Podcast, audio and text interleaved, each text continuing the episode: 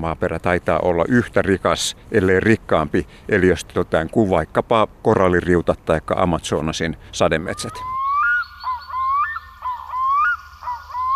miinus 270 asteessa, eli niin kylmässä kuin ikinä kylmää voi olla, niin, niin semmoisessa olosuhteessa karhukainen selvii minuuttia tai jopa tunteja. Maaperä on, on tämmöinen köyhän miehen sademetsä. Maa jalkojen alla ei ole vain multaa, havuja, kuolleita lehtiä, oksanpätkiä, sitä kaikkea mitä karikkeeksi kutsutaan, ja kiviä, soraa. Ei, vaan siellä maassa jokaisen askeleen alla asuu pieniä ja pienenpieniä eläimiä, jotka touhuavat siellä jatkuvasti. Ja professori Heikki Setälän mukaan koko ajan, jopa juuri nyt, jopa talvipakkasilla, hangen alla. Joskus voi nähdäkin jonkun ötökän hangen pinnalla, ruostesiiven toukan, lumikorennon, lumikärpäsen tai esimerkiksi hyppyhäntäisiä, jotka toisinaan kaivautuvat hangenpintaa syömään leviä. Mutta suurimmaksi osaksi kaikki tapahtuu siellä näkymättömissä. Tai miten se nyt ottaa, kyllä niitä näkee kun osaa katsoa. Ja itse asiassa suurelta osin se, mitä maan päällä kasvaa, on maanalaisten toimijoiden aikaansaamaa.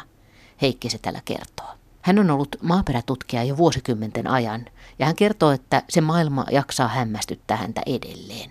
Siellä lukuisien pienten kitiinikuorten nivelialkojen tikapuuhermostojen maailmassa ollaan suurten elämän kysymysten äärellä ja osa vastauksista on jo vuosimiljoonia vanhoja ja osa aika erikoisia.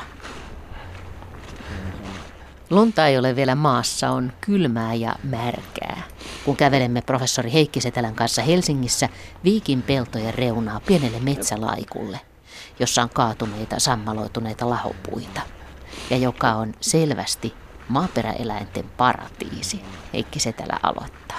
No maaperäeläimiä löytää joka paikasta. Että siellä missä on elävää maaperää tai jos se ei ole pinnoitettua tai kovin, kovin tamppaantunutta tiivistä maaperää, niin maaperäeläimiä on joka paikassa. Ja tähän aikaan nyt vaikka, vaikka alkutalveen mennään, niin niin oikeastaan ne kaikki maaperäelämät on kovin aktiivisia. Ne möyrii maassa, syövät sienirihmastoa, bakteeria toisiansa ja, ja muuten. Että tämä, on, tämä oikeastaan näyttäisi olevan melkein maaperäeläinten paratiisi.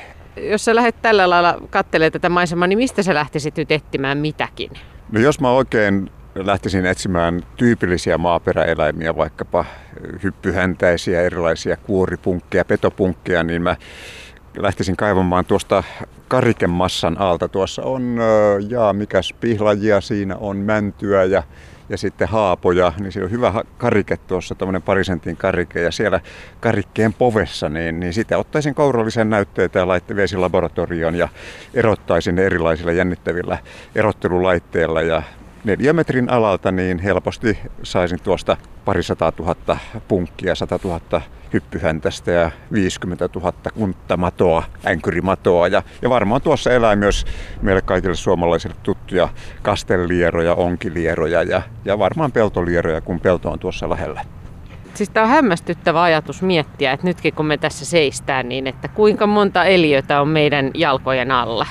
Sullakin on tämmöinen vähän isomman puoleinen kumisaapas. Joo, tämä on, tää on 44 kumisaapas ja olemme monta kertaa laskettu, että, että tämmöisen reippaan kokoisen kumisaappaan alla niin, niin elää kymmeniä tuhansia maaperäeläimiä. Jos mennään ihan niihin pienimpiin alkueläimiin, niin niitä elää satoja tuhansia. Eli todellisesta tämmöisestä köyhän miehen eläintarhasta on kyse. Ja niitä lajejakin on siis tavaton määrä, on useita satoja neliömetrillä. Kuinka paljon niistä lajeista tunnetaan tällä hetkellä? Aika lailla. Siis silloin kun mä aloitin tämän maaperätutkijan urani monta kymmentä vuotta sitten, niin puhuttiin, että maaperä on musta laatikko, ei oikein tiedetty ketä siellä on ja miten ne siellä tekevät ja mikä on niiden rooli tässä maailmankaikkeudessa. Mutta nyt viime vuosikymmenien aikana, niin mä voisin sanoa, että maaperäeläimistä ja niiden merkityksestä tiedetään tosi paljon. On ymmärretty se, että, että kasvien kasvu on täydellisesti riippuvainen siitä, että mitä tuolla maaperässä elää. Onko se pitkään historiassa tiedetty, että maaperässä on näin paljon elämää, kuin mitä sä äsken sanoit? No on se tiedetty. Itse asiassa jo sata vuotta vanhaa kirjallisuutta kun lukee, niin pystyy huomaamaan, että yli sata vuotta sitten Saksassa on, on puhuttu jo siitä, että maaperä taitaa olla yhtä rikas, ellei rikkaampi eliöstötään kuin vaikkapa koralliriutat tai Amazonasin sademetsät. Et kyllä ei se mitään uutta ole. Uutta on se, että mikä on niiden toiminnallinen rooli, miten ne siellä tekevät ja kuinka tärkeitä ne ovat. No jos puhutaan vähän niistä ryhmistä ja niistä tyypeistä tuossa maaperässä, niin minkälaisia tyyppejä siellä on? Jos lähdetään ihan siitä, mikä on kaikille tuttua, niin lähdetään tietysti lieroista. Me, vanha kansa kutsuu madoiksi niitä, mutta me, me akateemiset ihmiset lieroina, niin niitä nyt Suomessa elää noin kuutisen toista lajia. Ja täällä Etelä-Suomen tämmöisillä vehreillä hy, hyvä, hyvällä peltojen lähellä, mutta tässä on myös metsää, tässä on paljon lehtipuita, jotka tuottavat niille hyvää ravinnetta, eli kariketta ruuaksi, niin kyllä mä tostakin, jos mulla lapio olisi ja, ja vähän enemmän aikaa ja valoa, niin, niin varmaan kymmenen lajia helpostikin löytäisin. Ja sitten näille lieroilla on olemassa erilaisia sukulaislajeja, eli lierojen serkkuja, kuten änkyrimadot, jotka on semmoisia sentin mittaisia elukoita, joita tosiaan saattaa olla melkein 100 000 yksilöä neliömetrillä. Ja mä olen itse ihastunut näihin änkyrimatoihin jopa niin paljon, että, että onpa sille tullut taidettua antaa suomalainen nimikin, tämä kunttamato. Ja se on Suomen tärkein eläin se on hieno nimi ja se on hienoa, että se sai suomenkielisen nimi, mutta tiedätkö, että käyttääkö sitä kukaan muu kuin sinä? Käyttää, kyllä. Mä oon, kyllä, mä oon pitänyt huolen siitä, että kunttamato on, on yleisessä käytössä ja, ja, ja miksei käyttäisi, onhan kuntta on helpompi sanoa kuin änkuri. Sä puhuit siitä silloin aikaisemmin, että, että Suomen tärkein eläin tarvitsee suomalaisen nimen ja nyt sillä siis on se, mutta mikä on se peruste, että minkä takia voi väittää, että kunttamato on Suomen tärkein eläin? No sitä on tätä yhtä lajia, tätä kunttamatoa, joka tieteelliseltä nimeltään Cognettia sfagnetorum, niin se on, se on valtalaji suomalaisissa metsissä, vallankin havumetsissä ja, ja sitä on paljon ja me ollaan se moneen kertaan osoitettu, että jos me poistetaan tämä kunttamato laji tuosta metsästä, niin metsien kasvu on selkeästi huonompaa kuin maassa, jossa näitä kunttamotoja on. Sillä on valtavan tärkeä merkitys puiden ravinteiden saannissa. Me tehtiin joskus muutama vuosi sitten juttu kastelieroista ja muistan, että silloin tuli puhetta muun muassa siitä, että jo Charles Darwin arvosti kastelieroja erittäin paljon ja hän jopa kirjoitti niistä kirjan. Joo, mä luulen, että, että Ukko Darwin taitaa kyllä olla ensimmäinen, joka on kirjoittanut varteen otettavan lieroopuksen. Ja hän kun sitten vanhempana, kun oli lajien synnyn kirjoittanut, hänellä oli aikaa sitten siellä istua kotipihallaan omenapuutarhassa ja katsoa, kun omenat kypsyivät, niin eräänä syksynä hän sitten huomasi sen, että kaikki sen omenapuutarhan lehdet ilman haravointia häviävät talven aikana ja, ja kevään aikana jonnekin. Ja hän rupesi seuraamaan tilannetta ja huomasi, että lierot peijakkaathan ne hävittävät ne lehdet, eli ne pystyvät sitten vetämään sen omenan lehden töttörölle ja sitten se vetää sen sinne maan alle muhimaan ja kasvamaan ikään kuin korkoa, sillä annetaan siihen tarttuvat sienet ja bakteerit kiinni ja sitten liero vetää tämän, tämän lehden sienineen ja bakteereineen kitusiinsa ja, ja, ja nauttii siitä. Ja samalla liero myös sitten kuohkeuttaa maata ja mitä enemmän maassa on eloperäistä ainetta, niin sitä viljavampi se on ja, ja sitä parempaa leipää ja puuroa sitten syömme. Se voi jotenkin kuvitella hyvin mielessään Darwinin kävelemässä siellä pihallansa ja tarkkailemassa näitä kastelieroja. Itse asiassa niin kaikki Darwininkin havainnot oikeastaan perustuivat tämmöiseen selkeään luonnon tarkkailuun, johon me nykytiedemiehet, meillä on entistä vähemmän aikaa tarkkailla. Me vaan testaamme erilaisia hypoteeseja ja teorioita, ja, mutta meidän pitäisi olla silmät auki niin kuin Charles. Mutta kun puhutaan tämän päivän luonnontutkijoista, niin Heikki Setälä, sä oot kyllä niitä, jotka myöskin tarkkailee luontoa. No, no se on totta, että mä olen paitsi ammattiekologitutkija, niin mä olen myös luontoharrastaja. Mä kuljen aika lailla luonnossa, pidän, pidän tuota silmät auki. Kyllä minä kantoja potkin ja jäkärikettä potkin ja käännän liekopuita, etsin niiden alta, mitä siellä on ja en malta olla kääntämättä esimerkiksi kiviä. Tuossakin on hyvän näköinen tuommoinen no, graniittilokkari. Mennään sinne Joo. Ja, ja katsotaan, mitä siellä alla on. Eli tämä olisi nyt sun vinkki ihan tämmöiselle retkeilijälle, että, että vaan kääntää kiviä Kyllä, ja sieltä, sieltä Joo. voi löytyä. Nyt on aika, aika, aika hämärää, mutta katsotaan tuolta. No, siellä nyt heti löytyy aika paljon sienirihmastoa. Näetkö Minna tuon, tuon, tuon valkoisen hajottajasienirihmaston?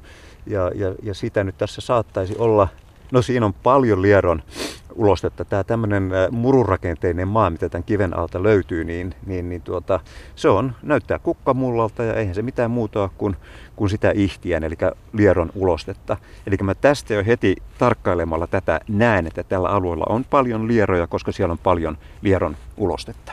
Okei, käännetään vielä viereen. Joo, tässä on ihan sama asia. Tässä näkyy noita lieron kolojakin ja, ja tällä ää, alueella niin, niin, niin taatusti on paljon maasiiroja, erilaisia juoksujalkaisia ja sun muita, mutta tässä niitä nyt ei just tämän kiven alla näyttänyt olevan. Otetaan tuolta vielä lisää niitä. No siellä joku, joku, joku, vilahti. joku vilahti sinne, ilmeisesti iso hyppyhäntäinen ja tuossa on kovakuorinen, toinen maakiiteäinen. Minkä takia niitä löytyy helposti just tästä kivien alta? No varmaan ehkä sen takia, että on helpompi kääntää kiviä kuin kääntää vaikka iso määrä kariketta mm. syrjään. Ja kivet myös lämpiävät päivisin ja sitten monet elämät pitävät siitä lämmöstä ja, ja kivien alla on aina himppusen lämpö, lämpimämpää ja silloin mitä lämpimämpää on, niin eläimet ovat aktiivisempia ja silloin ihmissilmän on helpompi nähdä ne aktiiviset kuin ne siellä sitten ne, ne köllöttelevät yksilöt. No, ollaan vasta päästy lieroista liikelle, mutta sä äsken sanoit tässä jo, puhuit jo kovakuoriaisista ja mitä muuta tässä olikaan? Tämä on todellakin sellainen alue, jos tässä on, on selkeästi maasiiroja, jotka ovat isoja silmille nähtäviä, ehkä noin senttimetrin mittaisia maaperäeläimiä, jotka on itse asiassa kyllä läheisempää sukua ravuille kuin vaikkapa, vaikkapa hyönteisille. Sitten on erilaisia juoksujalkaisia ja tuhatjalkaisia. No mitäs sitten kovakuoriaiset? Onko niitä paljon myös maaperässä? Niitä on muuten niin paljon. Joo, kovakuoreisia on, on, on paljon maaperässä ja niitä on kengän kokoisen präntin alla, niin voi parikymmentä kovakuoreista olla hyvinkin ja ehkä saman verran vielä hämähäkkejä sun muita. Ja... Käykö niille huonosti, kun sä siinä seisot päällä? Ei käy. Mä en koskaan tuntenut huonoa omatuntoa siitä, että, että kävelen metsässä. Että kyllä, ne, kyllä ne kestää tämmöisen painon, koska se tasaisesti jakautuu tuohon maahan. Ja hyvä elävä maaperä on aina vähän joustavaa, semmoista sienimäistä. Niin vaikka nyt vähän sitä selkeää kutittaisi, niin ei ne siihen kuole. Kuinka syvällä ne liikkuu? Liikkuuko maaperäeläimet ylös alas vai liikkuu? Onko ne tässä pintakerroksessa lähinnä vai, vai mitenkä ne siihen sijoittuu? Tämä on hyvä kysymys. Se riippuu aika lailla siitä ryh, eliöryhmästä. Voisi sanoa niin, että suurin osa maaperäeläimistä niin, niin viettää koko elämänsä noin viiden tai kymmenen ylimmän senttimetrin syvyydessä. Et usein ne tulevat öisin, jos puhutaan nyt kesästä, niin, niin ne nousevat pinnalle syömään ja, ja sitten painuvat sitten päiväajaksi himpun verran syvempään, jossa on aina himpun verran kosteampaa. Mutta kyllä maaperäeläimet, nämä hyppyhäntäiset ja punkit ja änkyrimadot, niin kyllä ne melkein siinä noin ylimmässä viidessä senttimetrissä elelevät. Mutta sitten meillä on näitä isompia ötököitä, niin kuin esimerkiksi kastellieroja, sinilieroja, jotka tekevät pysyviä tunnelirakenteita ja ne voivat mennä jopa metrin, ylikin metrin syvyyteen. Entä sitten vielä, tämä lista on tietysti aika laaja, kun puhutaan tällaisesta joukosta maaperäeläimiä, mutta mitä muuta, jos mennään vaikka pienempään? No sitten siellä löytyy sukkulamatoja, jotka on jo niin pieniä, että niiden näkemiseen tarvitaan mikroskooppi. Ne ovat aina alle millimetrin mittaisia, usein vaan muutaman sadan mikrometrin kokoisia ja niitä elää sitten miljoonia neliömetrillä. Nekin ovat melkein tuohon maaperän pintakerrokseen, tuohon eloperäiseen pintakerrokseen ihastuneita ja niitä kyllä saattaa löytyä puolenkin metrin syvyydestä sieltä mineraalimaasta, mutta, mutta siellä missä ravinto on, niin siellä sitä ollaan. Sukkulamatojakin pienempiä on vielä alkueläimet, joita elää sitten satoja miljoonia, ellei ehkä lähellä miljardiakin neliömetrin alueella. Ja ne ovat jo niin pieniä, että ne ovat hippusen verran suurempia kuin bakteerit. Ja niiden elintavoista kyllä tiedetään aika vähäisen. No onko täällä käynnissä täällä maaperässä sitten koko ajan tämmöinen ravintoketju, toiset saalistaa toisiaan ja toiset yrittää piiloutua ja on kyllä. Juuri nimenomaan se, että kuka syö ketäkin, niin siitä oikeastaan riippuu sen maan ravinteisuus. Mitä enemmän on diversiteettiä, monimuotoisuutta, sitä enemmän on näitä syömäsuhteita, sitä enemmän karike hajoaa sitä runsaammin siitä vapautuu maahan ravinteita ja sitä järeämpiä puita ja parempi kasvuisia puita tai muuta kasvillisuutta meillä on. Ja tämä ravintoverkon, sitä voisi kuvitella, että tämä maaperän ravintoverkko on aktiivinen pelkästään lämpimään aikaan, mutta mut yllätys, yllätys, niin vaikka keskitalvella tulisi tähän samaan paikkaan ja lapioisi lunta pois, ottaisi kirveellä maanäytteen tuosta ja, ja pistäisi sen erottelulaitteeseen, niin huomasi, sieltä tuli sen samat eläimet kuin kesälläkin ja, ja ne pystyvät olemaan aktiivisia, vaikka olisi pieni pakkanenkin maaperässä. No mistä se tiedetään, että ne on aktiivisia? On tehty laboratoriossa erilaisia kokeita ja, ja, ja pistetty niitä miinusasteeseen, miinus yhteen, miinus kahteen asteeseen ja, ja erilaisilla kameroilla pystytty sitten tutkimaan sitä maaperää siellä maaperän sisältä käsin ja huomattu, että kas kummaa, että vaikka maa on jäässä, kaikki näyttäisi ja tuntuisi noin oletettavasti kuolleelta, niin eipä olekaan, vaan maaperäeläimet ovat aktiivisia vuoden ympäri. Niiden aktiivisuus ja se, se ruokailupöytätavat on tietenkin hitaampia kuin kesäaikaa. No näin laaja kirjo on tietysti hankala puhua mistään yhtenäisestä joukosta, mutta minkälaisilla aisteilla tuolla yleensä liikutaan tuolla maaperässä? Jos eletään tässä ylimmässä karikekerroksessa ja kesäaikaan, jolloin on valoa jonkin verran, niin, niin aika monella maaperäeläimillä on silmät ja ne pystyvät aistimaan valoisuutta ja näkemäänkin liikettä ja muuta. Mutta sitten heti kun mennään tuon karikekerroksen alapuolelle sinne humuskerrokseen ja sinne syvempään maanpoveen, niin silmät ovat silloin turhia. Niitä ei kannata evoluution sinne kehittää ja luonnonvalinnan, vaan, vaan ne tuntevat, äh, hajuaisti on yksi sellainen, millä ne etsivät ravintoaan ja, ja yrittävät sitten välttää tulemasta saalistetuksi. Niin elääkö tuolla syvemmällä jotain eläimiä, joilla ei ole silmiä ollenkaan? Melkein kaikki syvällä elävät eläimet ovat silmättömiä. Haju on yksi sellainen asia, mikä, mikä niiden elämää oikeastaan johtaa. Ilman hajuaistia ne eivät pystyisi saalistaan tai ruokapöytäänsä havaitsemaan ja silloin ne, niiden tarina olisi lyhyt. Kun tämä ohjelma tulee ulos, niin eletään tätä talviaikaa. Lumi on maassa suuressa osassa Suomea. Mutta niin kuin sä äsken Heikki Setälä sanoit, niin se ei välttämättä sinne maaperään vaikutakaan niin paljon kuin äkkiseltään kuvittelisi. Ei se vaikuta ja talviaikaista kuolemista maaperäeläimillä on yllättävän niukasti ja se just johtuu siitä, että ne ovat sopeutuneet elämään kylmissä oloissa. Lumipeite on itse asiassa niillä hyvästä. Mitä paksumpi lumipeite, niin sitä lämpimämpää maassa on. Mehän kaikki jo koulussa ollaan opettu, kuinka hyvä suojakerros lumipeite on ja, ja, ja sen alla niin on maaperässä yleensä lähellä nollaa, jos nyt on pakkasta, niin vain yksi tai kaksi astetta. Se ei ole mikään ongelma. Mutta ongelma on se, mitä nyt sitten pelätään tämän ilmastonmuutoksen vuoksi on se, että varsinkin täällä Etelä-Suomessa, vaikka sateisuus lisääntyy, niin se sade tulee sitten vetenä, ja jolloin meillä on ohuet lumipeitteet.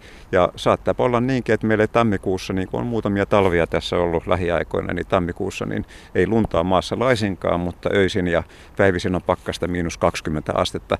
Ja silloin pakkanen ulottuu niin syvälle maaperään ja niin voimakkaasti, että se sillä alkaa olla jo sitten negatiivisia vaikutuksia, kielteisiä vaikutuksia maaperäeläimiin, joka sitten vaikuttaa niiden kuolleisuuteen aina joku selviää ja ei, ei se mikään suuri katastrofi ole, mutta siitäpä nyt ei juurikaan tiedetä, kun ilmastonmuutos on kuitenkin aika uusi asia ja se me tiedetään, että kovien pakkasten jälkeen niin esimerkiksi kevä, keväisin niin änkyrimatojen populaatiot ovat ehkä vain 5 prosenttia siitä, että mikä se on sitten edeltävänä syksynä ollut.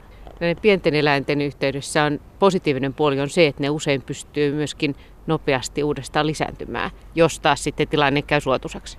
Ihan totta, nuo maaperäeläimet ovat useimmat hyvin nopeasti lisääntyviä. Monet niistä ovat jopa partenogeneettisiä niin, ettei ne tarvitse tyttöjä ja poikia lisääntyäkseen, vaan, vaan ne munivat munia, jotka ovat täysin samankaltaisia kuin munijansa, eli äitinsä.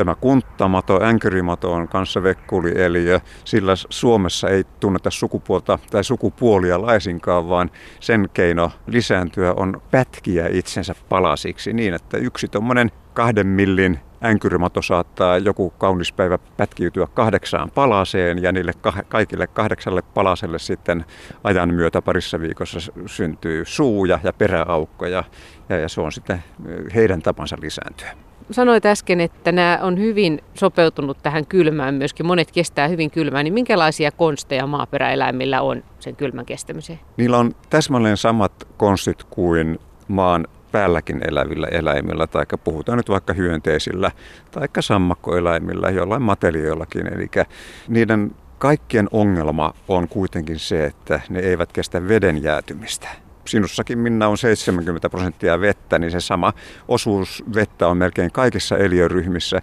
Ja jos se vesi sisälläsi pääsee jäätymään, niin peli on game over – niin kuin sanotaan, peli on silloin menetetty. Ja niinpä eläinten on täytynyt sitten keksiä keinoja, millä tavalla estää se veden jäätyminen. Ja siinäpä sitten onkin taas luonto keksinyt vaikka mitä kummallisempia keinoja. Ehkä mielenkiintoisin on se, että ne tuottavat hiilihydraateista, eli sokereistaan alkoholia – Eli ne ovat pienessä kännissä koko tuon talven ajan. Eli jopa 10 prosenttia eliöiden ruumiin nesteestä saattaa sisältää alkoholia. Eli se ruumiin nesteen alkoholipitoisuus saattaa olla 10 prosenttia. Ja, ja se on glykolia, Glykoli on yksi alkoholi ja, näistä hiilihydraateista sitten tuotetaan tätä glykolialkoholia ja, ja se pitää sitten ruumiinnesteen notkeana ja, ja, ja se, sen kautta sitten osaavat sitten selviytyä kovassakin pakkasessa. Mitkä tällaisia kavereita esimerkiksi on? Oikeastaan melkein mitkä tahansa. Jos nyt puhutaan, vaikka lierot on hyvä esimerkki, hyppyhäntäisillä on samaa, siiroilla on samaa. Sitten jos mennään näihin tutumpiin, niin vaikka nokkosperhosilla on se, kaikilla talvehtivilla perhosilla, kovakuoriaisilla, mitä kaikkia hyönteisiä niitä on, on, onkaan, jotka sitten talvehtivat aikuisina tai toukkina. Melkein kaikki osaavat tuottaa alkoholia. Entäs sitten muita muita konsteja? Tietenkin mainitsit ne perhoset, niin varmaan se, että missä muodossa on ikään kuin talven kestävin, on aika ratkaisevaa. Joo, ihan totta. Perhosilla niin suurin osa perhosista talvehtii toukkina, mikä on sinänsä aika erikoista, kun minusta aina jotenkin tuntuu, että toukka olisi se luontainen oma pikku eväsmakkara, eväsnakki, joka nyt vaikuttaisi siltä, että sehän nyt kopsahtaisi jäähän hyvinkin nopeasti, mutta mutta ei, vaan toukat tuottavat tätä glykolia, glykolialkoholia omaan ruumiin nesteeseensä ja he sillä tavalla porskuttavat sitten, estävät sitten veden jäätymisen. Nämä toukat on kyllä, toisin kuin maaperäeläimet, niin perhostoukat on kyllä aika inaktiivisia, eli, eli tällaisia nukkuvia sitten talven aikana. Minkä verran tapahtuu tätä hissiliikettä alaspäin, siis routarajan alapuolelle? hyönteismaailmassa ja punkki- ja hämähäkkimaailmassa, niin usein etsitään vain joku sopiva vaikka karikkeen joukosta tai juuren niskan alla kyhnytetään tai muuten. Mutta sitten lierot, vallankin nämä kastelierot, jotka ovat ehkä meille suomalaisille kaikkein tutumpia, niin ne pääsevät sitten tuonne metrin syvyyteen, eli sitä routaa pakoon. Ja eikö noin muurahaisetkin menee keossa sinne, ainakin sinne alaosaan, mutta onko se niin, että se ei ole sitten ihan routarajan alle vai? No riippuu muurahaispesästä, eli jos löydät ison muurahaispesän, joka on vaikka sanotaan puolitoista metriä korkea, niin kyllä sen syvimmät käytävät ovat oikeastaan myös puolentoista metrin syvyydessä. Eli muurahaiskuningattaret ja, ja työläiset niin, niin menevät sinne alimpaan osaan. Eli kyllä muurahaisetkin pystyvät olemaan routarajan alapuolella. Mutta tämmöinen normipesä, joka on ehkä puolen metrin syvyinen, niin, niin niillä muurahaisilla onkin sitten, ne eivät enää sen routarajan alle pääse, mutta ne paakkuuntuvat tiheäksi ryhmäksi, ovat toisiaan lähellä ja, ja, ja, ja sillä tavalla tuottavat jonkun verran lämpöä, mutta se lämpö on, on riittävää, kun niitä sitä 500 000 siinä on kyhnyttäjä kylkikyljessä, niin tuottavat sitä lämpöä elintoiminnolla niin, että pystyvät sitten lämpötilansa pitämään nollan yläpuolella, jos, jos näin sanoisin. No, mutta entäs sitten, kun mä oon kuullut sellaisen väitteen, että esimerkiksi karhukaiset niin pystyy kestämään aivan järjettömiä pakkasmääriä. Onko näin ja miksi ihmeessä? No karhukaiset ovat jännittävä ryhmä ja tässä tietenkin maaperätutkijana kannattaa mainostaa, että niitä on nyt Minna sinunkin jalkojesi alla tuommoinen muutama sata tälläkin hetkellä ja karhukaiset ovat... Tämä siis- tuntuu siis... jotenkin vähän epämiellyttävät seistä muutaman sadan karhukaisen päällä. No mutta kun mä kerron sulle, että mitä karhukaiset kestää muutakin kuin sinun pientä painoasi, niin sun ei tarvitse enää olla huolissasi. Karhukaiset on ö, ehkä poikkeuksellinenkin eläinryhmä, hyvin vanha eläinryhmä noin evolutiivisesti. Ja mikä kummallista, niin ne kestävät jokuisia tunteja jopa miinus 270 asteessa, eli niin kylmässä kuin ikinä kylmää voi olla, jossa elektronikaan ei väpäjä. Niin, niin semmoisessa olosuhteessa karhukainen selvii minuuttia tai jopa tunteja sitten kun sama karhukaisyksilö, niin, tai no ainakin ehkä sama yksilö tai joku toinen laji karhukaisia, niin laitetaan kattilaan ja ruvetaan vettä kiehuttamaan. Ja, ja sitten kun se vesi kiehuu niin sadassa asteessa, niin ne eivät ole moksiskaan. Ja sitten kun vielä pistetään ne tämmöiseen mehumajaan, jossa pysytään lämpötilaa paineen alla nostamaan 150 asteeseen, niin sielläkin ne karhukaiset selviävät minuutteja ellei tunteja. Siis miinus 270 plus 150. Ja vielä sekin, että, että väitetään, että karhukaiset pystyisivät selvi, selviämään avaruusraketin ulkopinnalla, että ne kestäisi myös jonisoivaa säteilyä paljon paremmin, paremmin kuin muut. Eli melkomoisia tosielämän tämmöisiä selviytyjiä ne kyllä ovat. Miten ihmeessä? Eihän heidän taitonsa eivät pääse oikeuksiinsa näissä näinkin tavallisissa oloissa. Joo, se on ihan totta. Kysymys on, on, on siitä, että silloin kun selvitään siitä, että ruumiin nesteet eivät jäädy miinus yhdessä asteessa, niin näyttäisi olevan yhtä ja kaikki samaa, että onko lämpötila miinus yksi astetta, miinus kymmenen astetta taikka miinus sata astetta. Ja, ja kysymys on vaan siitä, että kun kerran on keksitty keino sille, ettei ruumiin nesteet jäädy, niin silloin se taito säilyy sellaisissa olosuhteissa, mitä tässä maailmassa ei yleensä pysty olemaan, paitsi ehkä nyt kuumissa lähteissä tulivuoren sisuksissa, mutta ei niitä siellä kyllä elä, koska siellä ei niille ravintoa ole. Mutta onko tämä niiden historia, niin johtuuko se, johtuuko se siitä, että ne on hyvin vanha eliöryhmä? Joo, kyllä siis se on ihan totta, että mitä, mitä vanhempi eliöryhmä on, niin sitä kauemmin sillä eliöryhmällä on ollut aikaa sopeutua mitä merkillisimpiin olosuhteisiin. Ja, ja, ja aika on ö, evoluution tai selviytymisen paras kaveri. Mitä enempi on aikaa, sitä enempi pystytään keksimään erilaisia keinoja. Tämä karhukainen, niin jos siitä vielä puhutaan, niin, niin se pystyy tulemaan toimeen ilman ravintoa, ilman nestettä ainakin 30 vuotta. Todennäköisesti 300 vuotta, jos joku olisi niitä silloin aikoinaan pistänyt purkkiin. Mutta se tiedetään varmasti, että ilman kaveria, ilman telkkaria ja videogameja niin, ja ruokaa, niin, niin 30 vuotta ei ole karhukaiselle mikään ylittämätön asia. Heikki, se tällä kun sä oot pitkään tutkinut maaperäeläimiä, niin mikä sua ihmetyttää niissä? Maaperäeläimissä mua on aina kiehtonut se niiden suuri lajirunsaus. Kuinka on mahdollista, että kengän tai jalanjäljen alla pystyy elämään satoja, ellei nyt tuhansia lajeja, jos otetaan mikrobitkin huomioon. Kuinka maaperä voi olla niin rikas, vaikka se näyttää niin kovin yksinkertaiselta ja jopa tylsältä?